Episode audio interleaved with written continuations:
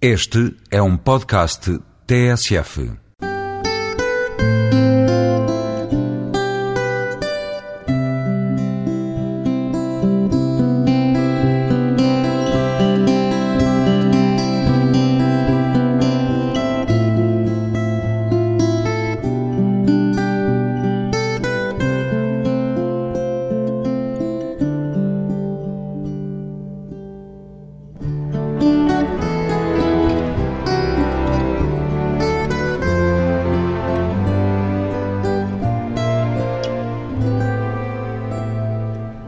Sassetti, 38 anos, músico, sente-se melhor em palco a solo ou acompanhado, Bernardo Sassetti?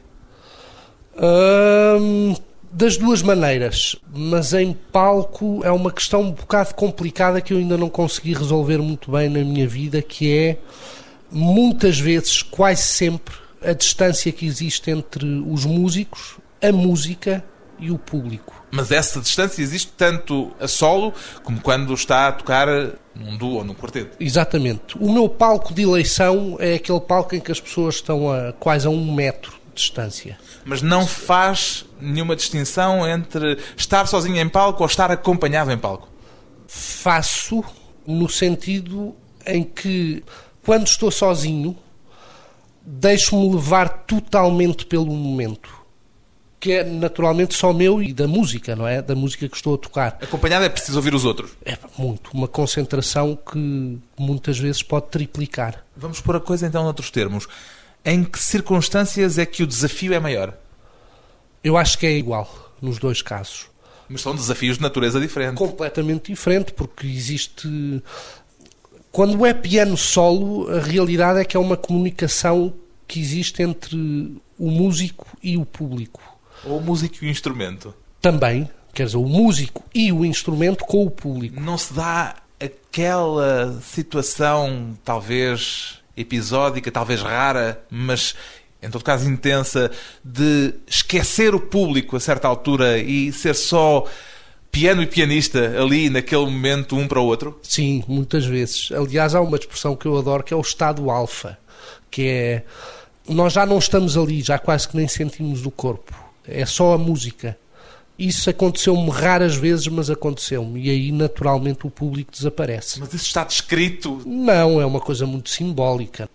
Mas de facto é um Não é uma experiência psicológica estudada? Não, não é uma coisa científica. Tem muito a ver com o sentimento do momento. Mas essa expressão estado alfa vem de onde? Não sei, eu ouvi isto. Ah, mas não é uma expressão do Bernardo, não, não é uma expressão não, não, própria, pessoal. Eu ouvi isto de um maestro. Há maestros que quase que nem dirigem. Eu ouvi certos maestros que basta a presença deles, aquela pulsação talvez do primeiro tempo, mas que quase que nem dirigem. Convocam é, a música por si só. Exatamente. E os músicos seguem. O risco a solo é maior? Pode-se falar nestes termos em risco, em perigo? É porque estamos basicamente estamos sem rede, não é? Quer dizer, não há apoios. E eu muitas vezes eu gosto que a música seja uma experiência do momento apesar das estruturas e dos temas que existem. Mas eu gosto que seja uma experiência do momento e o que acontece é que eu às vezes deixo-me levar para caminhos que eu próprio não, nunca estaria à espera. não sabe onde, onde vão dar. O elemento mais importante para mim na música é a criação de uma tensão que depois vai dar a uma resolução musical. Não, não há é? caminhos que podem levá-lo por becos sem saída, por exemplo? Ah, imensos. Às vezes é preciso parar mesmo, mas bruscamente. Já passou por algum sobressalto sério desse tipo? Já, e por baldas a sério. Baldas o que baldas são? mesmo. Os momentos em que tem de parar? Não, enganos puros. Puros enganos. Quer dizer, as pessoas muitas vezes dizem não notei nada, mas eu cada vez mais assumo o erro como uma parte muito importante da música. Mas quem faz, como é o seu caso, uma música com uma componente forte de improvisação chama erro a alguma coisa? É erro porque existem temas, existem melodias que são trabalhadas previamente, não é? E muitas Mas vezes. Isso é aquilo que não é improvisado. Exatamente, portanto, essas Mas no são... momento da improvisação há erro? Pode haver erro, por exemplo, eu tenho um exemplo que é chegar a um ponto na música em que eu queria ir para um caminho, mas não consigo lá chegar. É o tal exatamente, beco sem saída. Exatamente, não consigo lá chegar. Portanto, é preciso trabalhar este obstáculo no momento. Portanto, isto não será, no improviso, não será erro. Quer dizer, é. É um muro. Agora, notas falhadas, notas ao lado, aquela coisa que se chama os clusters sem querer, isto acontece com todos. Quer dizer, é música improvisada. É? Perguntei-lhe isto porque o Egberto Gismonti disse-me uma vez que, era a expressão dele, no palco não tem erro. Pois, isso são. Eu acho que isso são expressões. Tudo o que vier é de aproveitar, diz ele. Exato. eu acho que sim, mas há erro. Qual foi o momento mais difícil que viveu em palco? Foi há muitos anos com um trompetista hum, chamado Art Farmer, com quem eu girei por muitos países e, e que me ensinou muito, numa altura em que eu estava exatamente a fazer aquele trabalho do purista de jazz, que era eu acompanhava solistas norte-americanos. E o Art Farmer chegou-me, ele ensinou-me muito, quer dizer, isso para mim é absolutamente inegável e impagável. Agora, Mas ele chegou-me a fazer a vida negra por questões de simplesmente quem é que manda aqui. Hum? Pronto. acontece muito isso. Nos grupos, haver essa necessidade de afirmação, de liderança. Não, a liderança tem que ser, eh, tem que ser um- totalmente natural e tem que fazer parte da integridade do músico, eu acho. Mas há histórias dessas, não há? Ah, Várias. Claro que há, então, quer dizer, os norte-americanos consideram-se donos do jazz, não é? Portanto, quando estamos a falar de uma lenda como o Art Farmer, para mim eu, é evidente, eu piava mansinho, não é? Mas eh, eu tive umas ideias, expus essas ideias e isso foi mal recebido, mas não foi mal recebido quando eu as expus antes do concerto, foi durante o concerto. E a sala gelou. Mas ele disse, verbalizou. Não, mas eh, lançou muitos olhares e chegou a ir ao piano a meio de uma música a dizer-me: lembra-me que nós temos muito que conversar a seguir. Portanto, isto é, um- é, é quase que é legítimo, eu compreendo, mas é uma espécie de abuso de uma autoridade que não pode existir desta maneira. I'm the boss. Exatamente. Mas, portanto, ele queria marcar ali uma, um statement, não é? E eu percebi, conversámos e depois ficámos muito amigos. Leva mais a sério o seu trabalho de improvisação do que o seu trabalho como compositor, Bernardo Sassetti? Não, é um bocadinho como a história da música absoluta e a música com a imagem. São atividades que realmente se complementam cada vez mais. Pergunto-lhe isto porque já ouvi colocar reservas quando se referem a si como compositor. Sim, sim, sim, sim, sim. Porque não gosta da expressão? No jazz, não. Eu não sou compositor de jazz, quer dizer, e muitos dos músicos que se dizem compositores e se afirmam compositores no jazz é um engano, quer dizer, ou pelo menos compositor com C grande. Compositor é o Stravinsky. Essa para mim é a minha bitola. Isso é um compositor, um tipo que pensa a música. Há sempre um lado de grande raciocínio e de Grande intuição, provavelmente muita também. intuição e de muito trabalho de concepção na composição. Portanto, o que se pode dizer é que no jazz, não me refiro à outra área da música com a imagem, sobretudo com o cinema, mas no jazz eu serei compositor-intérprete, mas compositor com letra pequena. E com a improvisação, assumir eh, o papel principal. Principal, mas isso também é um lado da composição, porque o que nós fazemos com o improviso é compor no momento. São duas atividades um pouco distintas. E essa improvisação, por vezes, leva depois à composição com letra maiúscula ou minúscula, isso agora não é relevante para o caso, à construção de temas futuros. Pode levar, mas pode não levar. No seu caso, a improvisação é uma fonte importante para a composição? Principal fonte de, de a experimentação, sobretudo. Não é a improvisação, é sobretudo experimentar coisas. Para Portanto, chegar há uma diferença entre a improvisação e a experimentação com um, um aspecto quase laboratorial. Sim, sim. Porque nós estamos a tentar criar um fio condutor dentro da música que se torna muito abstrato quando é feito no momento. Portanto, quando experimentamos em casa e estamos a tentar criar um tema, digamos assim, e desenvolvê-lo, tem sempre um lado muito mais racional. Se nós pensamos muito durante o concerto, quer dizer, o, Bloqueia. tempo, o tempo já passou, não é? Não dá para pensar muito. É um trabalho que se estuda, pratica-se muito. Para Para depois sair naturalmente. Exatamente. A sua formação de base é clássica. É. é. E isso deu-lhe uma rede sólida para depois poder eh, lançar-se na improvisação? Ou são caminhos e contextos musicais totalmente distintos? São caminhos, lá está, que se complementam também, porque toda a parte clássica ensinou-me uma coisa que eu de outra maneira nunca teria, que é o controlo, ou pelo menos parte do controlo do instrumento, tecnicamente. E isso foi muito importante. Quando é que percebeu que tinha capacidade, talento para improvisar, queda para o improviso? Eu acho que foi logo, logo, logo ao princípio, porque eu pegava nas partituras que o professor me dava para estudar e a minha tendência era improvisar sobre elas. E os seus primeiros professores não se zangavam sim, com sim, essa subversão? Quer dizer, isto é o terror de qualquer professor, não é? Mas foi por isso que eu depois tive que optar. E optei com o António Menezes Barbosa. Disse-lhe: olha, eu sou um bocado assim. Ele ficou um bocadinho desiludido. Deve ser. Sim, mas ele compreendeu. Ele percebeu que aquilo não era a minha área.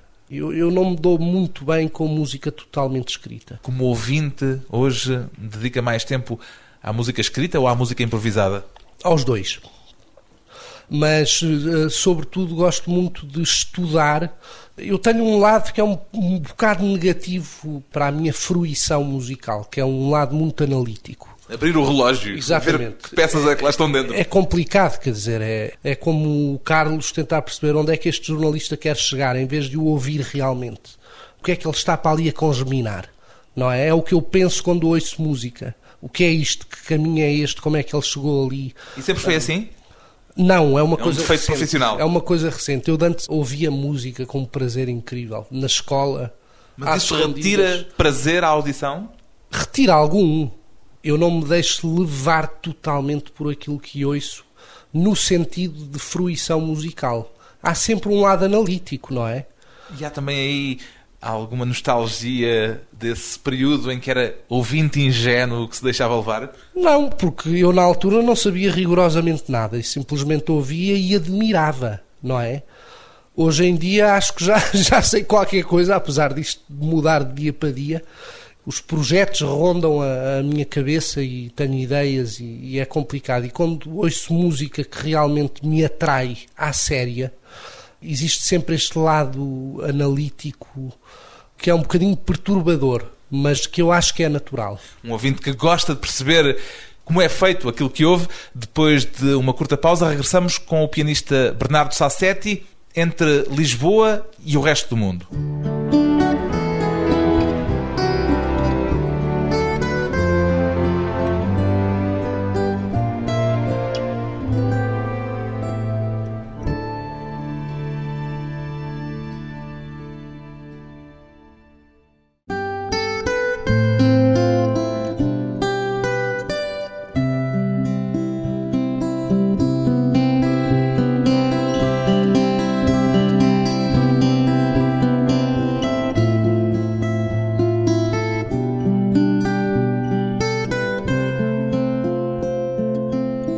Regresso à conversa com o pianista Bernardo Sassetti, que deu os primeiros passos na música em Portugal, mas que só começou a sentir-se verdadeiramente músico no estrangeiro.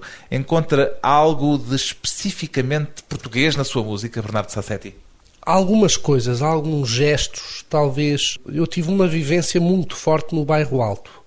Uma das coisas que eu gosto na minha vivência do dia a dia é o, o espírito de bairrismo não é? Isso transmite-se para a música? Eu acho que sim, absolutamente. Quer dizer, os sons que eu via e a música que eu via das casas, quer dizer, tudo isso é importante. Tudo, eu acho que tudo isso entrou. Agora, não foi esse o motivo pelo qual eu quis estudar música a sério. A ideia da música portuguesa na altura, devo dizer muito sinceramente, que me repugnava eu a música mesmo... portuguesa repugnava ou a ideia de uma música especificamente portuguesa? Sim, quer dizer, eu sempre pensei que seria impossível de juntar os sons afro do jazz com uma música mediterrânica ou uma música portuguesa. Hoje em dia penso que certos gestos da música portuguesa estão na minha música, mas eu não pretendo fazer uma música portuguesa, não é esse o motivo pelo qual eu neste momento quero continuar a ser músico. Mas sei que houve até muitas pessoas que me disseram, mesmo em Londres, eu passei muito tempo em Inglaterra e, e disseram-me efetivamente que há qualquer coisa na Veia forma... lírica, Sim, por exemplo. Talvez, quer dizer, talvez exista um pouco de fado na forma como. Eu gosto muito de arabescos. E o fado vem muito daí, não é? Quer dizer, a influência do norte da África é muito importante para o nascimento do fado. Basta ouvir a Amália. E os de arabescos? facto, isso vem pontualmente na minha música, vai aparecendo. E interessa-lhe esta abordagem à música pelo caráter nacional que ela poderá ter em maior ou menor grau? Ou não lhe interessa de todo? Não, não me interessa. Não me interessa porque eu nem sequer penso nisso. É uma, eu acho que é qualquer coisa de muito intuitivo. Pode-se falar de um jazz português ou só se poderá falar de um jazz feito em Portugal? Só se pode falar de um jazz feito em Portugal. Com, naturalmente, com elementos que fazem parte da história da música Os portuguesa. tais arabescos, eventualmente. Exatamente. E do fado, sobretudo. A cena jazz em Portugal mudou muito desde que o Bernardo começou a tocar? Ui, mas se mudou. A quantidade de miúdos novos Com Eu até vi uma rapariga a tocar bateria e bem. Quer dizer, isto era absolutamente impensável. A meio dos anos 80, isto era impensável. Quer dizer, totalmente impensável. Havia muito poucos músicos. E Foi a quantidade, sobretudo, que mudou ou também a qualidade? Foi a quantidade e a qualidade, porque naturalmente, na altura em que eu comecei, eu só me podia enquadrar dentro da linguagem do jazz através de discos. O meu estudo principal foi feito através de discos. Hoje em dia, a relação entre músicos portugueses e músicos de fora é francamente maior. As suas três paragens no estrangeiro foram em Nova Iorque, em Barcelona e em Londres, quase uma década. Onde é que aprendeu mais? em Londres. Aprendi sobretudo. Eu agora acho, quer dizer, acho que já tenho alguma legitimidade para dizer isto, que é em Portugal atinge-se muito facilmente por eh, razões muitas vezes alheias à própria música e à arte, atinge-se o estatuto de consagrado e até de estrelato, que é qualquer coisa que eu odeio. E isso devo confessar, isso aconteceu comigo. Quer dizer que há músicos que não merecem a fama que têm, para pôr as coisas de uma forma Quer dizer, simples. Acho, que- acho que é um exagero, quer dizer, e isso provoca confusões e uma série de complicações com o resto do meio. Com o resto do meio e nos próprios músicos, quer dizer, as confusões começam na relação do músico com aquilo que faz. Basicamente começa a, a existir, são certos olhares que começam a ser diferentes. A coisa começa a mudar. Em Inglaterra, o músico aprende a fazer parte do meio e não existe estrelato. Naturalmente, existem músicos mais conhecidos do que outros, mas de facto o meio é francamente mais uniforme. São certos olhares que começam a mudar. Explique-me lá isso. Os olhares dos próprios que atingiram esse patamar para onde, por Não, vezes, não. não. têm habilitações necessárias. Quer dizer, eu, eu sinto que, apesar de ter saído do meio, sinto-me muito humilde dentro do meio português. Mas sei perfeitamente, e sobretudo através de terceiros, muitas das coisas que se diz a meu respeito. E muitas delas não são verdade. E, Nomeadamente, ah, diz-se, por exemplo, aquilo já não é jazz ou bocas. Os portugueses falam muito, não é? Em toda a parte do mundo se fala muito. Mas de facto houve uma série de complicações que se foram criando ao longo dos anos, exatamente por este lado da consagração, que eu acho que tem vindo a diminuir muito mais desde que eu voltei a estar muito mais tempo com músicos portugueses. mas sente-se alvo de alguma inveja, é isso? Mas isso acontece naturalmente, quer dizer, isso acontece muitas vezes, E sobretudo aconteceu- em meios pequenos. Mas eu percebo isso perfeitamente, porque eu quando cheguei de Inglaterra disse, eu estou um bocadinho cansado desta vida, passei 11 anos em turnê à volta do mundo e o que eu queria mesmo era, eu preciso de parar e neste momento quero me dedicar à composição. Eu de antes passava muitas horas, muitos dias no hot club. Deixei de o fazer por opção pessoal e não por não gostar de ir ao hot club. É uma, é uma opção de vida. E começaram a dizer, este agora tem a mania. Eu, basic- É isso? Basicamente sim. Basicamente. Mas isso acontece no meio pequeno e eu percebo perfeitamente, quer dizer, não é uma crítica, mas são mal entendidos. Eu não posso fazer parte desses mal entendidos, porque a minha atitude não é essa. De facto, estive um pouco afastado do meio, agora estou a voltar e dá-me imenso gozo ver miúdos jovens a tocarem bem. estou a voltar e quero contribuir com o que puder para o meio, mas de facto neste interregno a situação complicou-se um bocadinho. E em Londres, o que é que aprendeu em concreto? Uma vez que me disse que foi Londres a sua escola principal. Uma humildade muito grande e uma humildade, acho eu, não perante o meio. Eu acho que é um, um tipo de humildade que é o respeito pela música. O respeito em querer estar sempre, sempre, sempre a aprender. E, sobretudo, em Londres, o que eu aprendi foi o meio cultural uh, londrino e mesmo na Inglaterra é fortíssimo e é muito variado. Esta coisa do estímulo cultural é qualquer coisa que eu não encontro aqui. Aqui os músicos encontram-se para tocar ou então encontram-se por acaso. Por vezes uma discussão sobre qual será atualmente a capital do cosmopolitismo, digamos assim, neste início do século XXI, Londres ou Nova Iorque? Eu acho que são os dois de maneira diferente. Eu tentei passar por Nova Iorque, estive lá uns meses, mas não consegui. Não se adaptou não, ao frenesi? Não, não, e não gostei.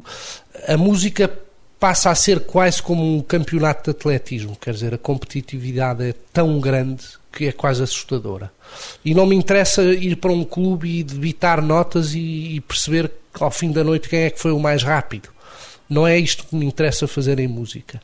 Em Nova Iorque isso acontece muito. É o show-off absoluto. Aqui há tempos o Bernardo admitia a hipótese de voltar a ir viver para o estrangeiro um dia destes, por estar cansado de Portugal ou por precisar do tal estímulo de que falava há instantes? É esse estímulo e, e eu deixei muita coisa por fazer em Londres. Eu, Era para Londres que voltaria? Sim, se for, ou, ou, para Londres ou para Barcelona, porque também tenho lá muitas ligações musicais. Sente que teria hoje melhores oportunidades de trabalho em Londres, por exemplo? Nomeadamente em relação à música com a imagem, sim, sem dúvida. Aqui a música com a imagem é muito maltratada. e o desafio com que sonha é nesse caminho de ligação, de interpenetração das diversas disciplinas artísticas? Depende, eu passei por uma fase. Eu agora quero voltar a tocar jazz. Apetece-me tocar monk, pá. Estou com uma fisgada. O Thelonious Monk para mim é um. Eu decorei, cheguei a decorar nos meus 17 e 16 e 17 anos, decorei as músicas todas do Thelonious Monk. E eu quero voltar a tocar muito monk, adoro pegar naquilo. Já me perguntaram muitas vezes porque é que eu toco monk se já foi tão tocado. É simplesmente pelo prazer de o fazer. Normalmente costuma sentir-se mais estimulado pelos projetos para que o desafiam ou por aqueles como esse que partem de si próprio? Eu, quando entro num projeto, e eu agora já não, já, já não acontece o caso em que dois ou três eh, projetos se sobrepõem, porque isso já não tenho muita cabeça para o fazer, porque isto cansa. E a razão principal é que quando eu entro para um projeto é sério. Entro Mas é um alma e músico de projetos próprios ou de responder a desafios? Quando é música em relação para a imagem e quando é um trabalho de colaboração, é tentar responder da melhor maneira a desafios. Depois, todo este trabalho de música com imagem leva-me a explorar mais tarde caminhos que vêm, pronto, do meu próprio universo e da minha própria concepção da música que eu gostava que fosse em absoluto, quer dizer, música em absoluta e não ligada à imagem. Mas uma música, em todo caso, também para ver. Depois de mais um breve intervalo, voltamos com Bernardo Sassetti no cinema.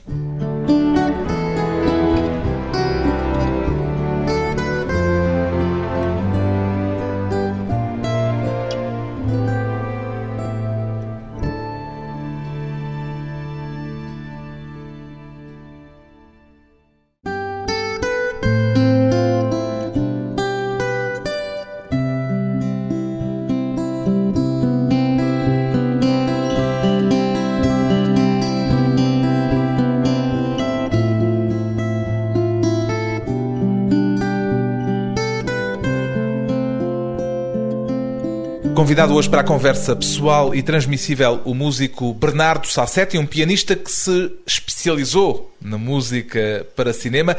Compor uma banda sonora é uma atividade com uma liberdade criativa tão grande como escrever uma peça para tocar em palco ou em disco, Bernardo Sassetti? Começa por ser. Mas depois começam a vir as regras. Exatamente. As regras e, sobretudo, pensar para que é que eu escrevi isto. Há uma subordinação Exatamente. ao espírito do filme, antes de mais. Absolutamente. Quer dizer, o, o grande segredo para mim é encontrar o tema.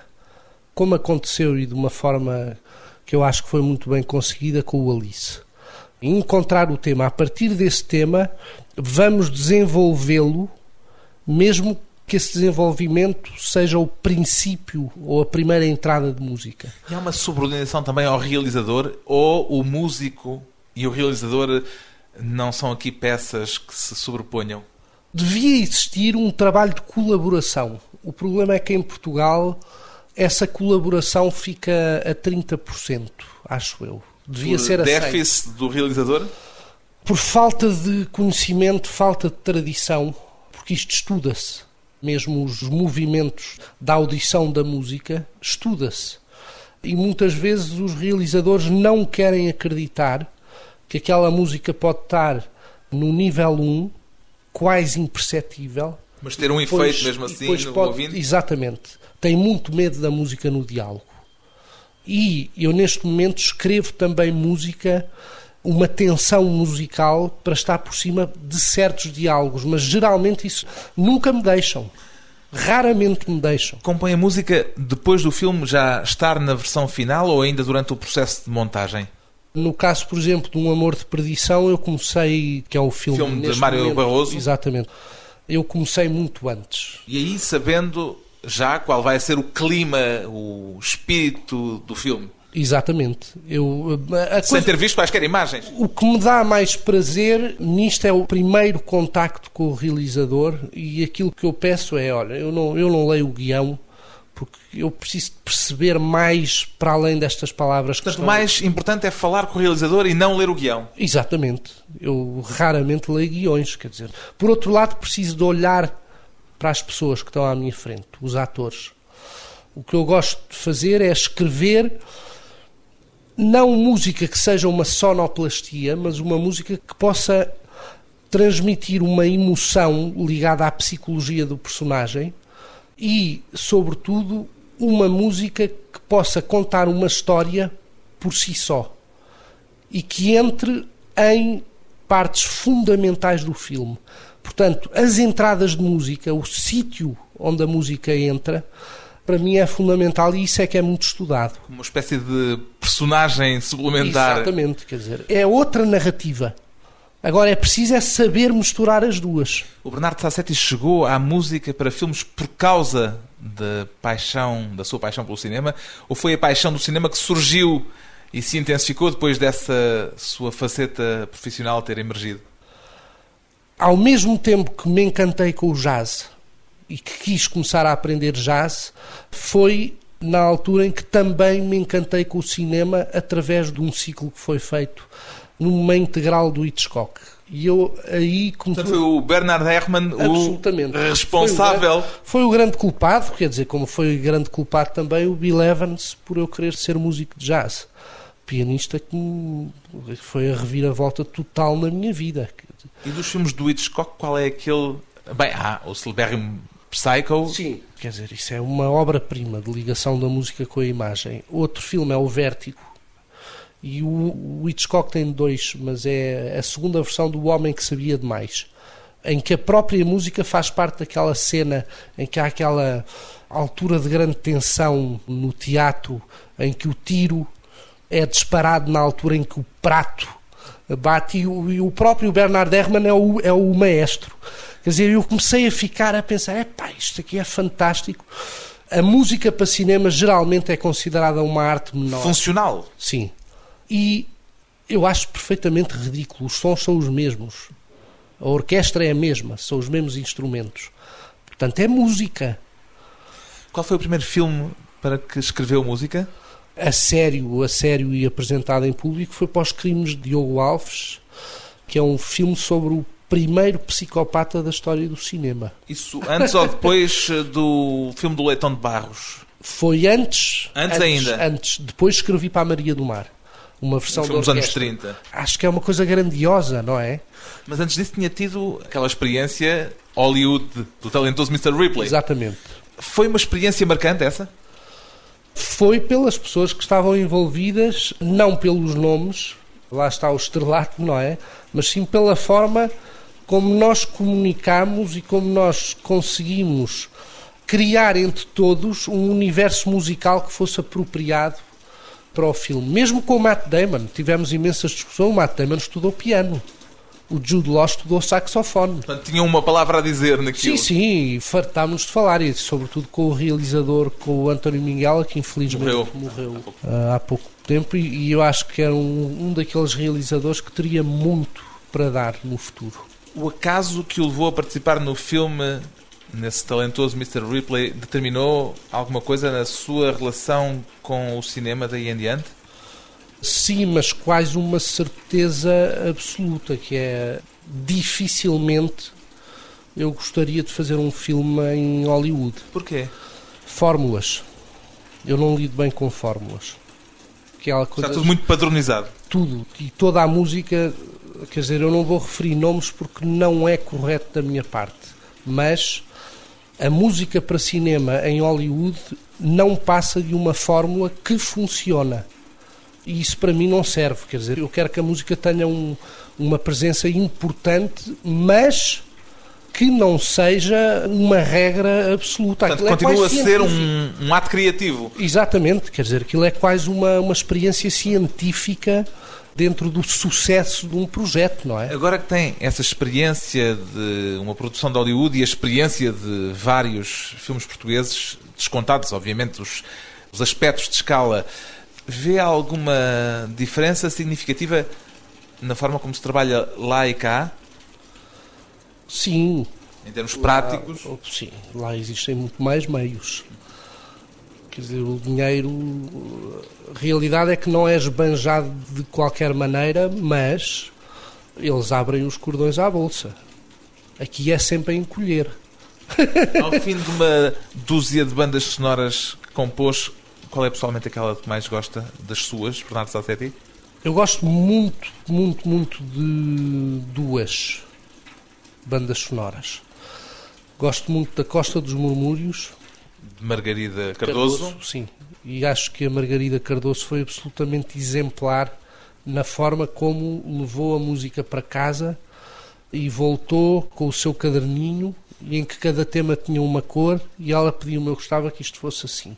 Foi absolutamente exemplar, a Margarida. E o outro? O Alice. O Alice, que é uma experiência especialmente marcante porque viria a ser editado em disco, que é uma coisa que é uma raridade em Portugal. E só foi editado em disco por uma razão muito simples, não pela música em si, mas pela relação que existe entre a música e o som que foi trabalhado pelo Branco Neskov e primeiro, antes do- da mistura do Branco Neskov, pela Elsa Ferreira. O som da cidade. Som, a forma como a música casa e é muitas vezes quase imperceptível no meio dos sons da cidade. E foi essa a razão que me levou a, a fazer o disco.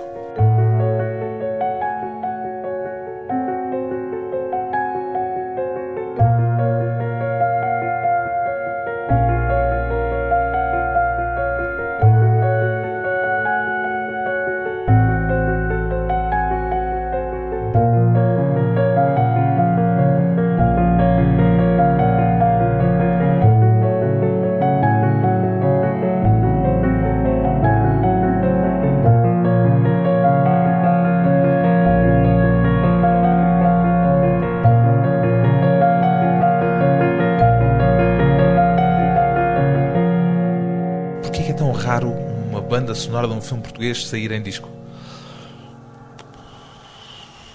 Em primeiro lugar, porque a música é muito maltratada. hum, Se calhar é pela mesma razão, porque um filme português é raro ter uma banda sonora original. exatamente. E a música é sempre pensada como um último recurso, não é? E isto só pode dar asneira. De que modo é que. Oh, oh, Carlos, sabe que me disseram-me um dia que queriam uma música para um filme daqui a duas semanas. Portanto, era só carregar no botão e Quer saía dizer, a música. esta é a realidade e eu acho que é muito importante Sinceramente, acho que é muito importante que os contribuintes saibam disto, porque é grave. A música não nasce eh, assim de um dia para o outro, não é? Quer dizer, isto não é publicidade. Não estamos a fazer jingles, estamos a criar uma coisa muito séria. era música para uma longa-metragem? Sim. Confiavam mesmo em si. Isso aconteceu-me quatro vezes. Vamos pôr isto de um ponto de vista irónico, era confiança em si. Exatamente.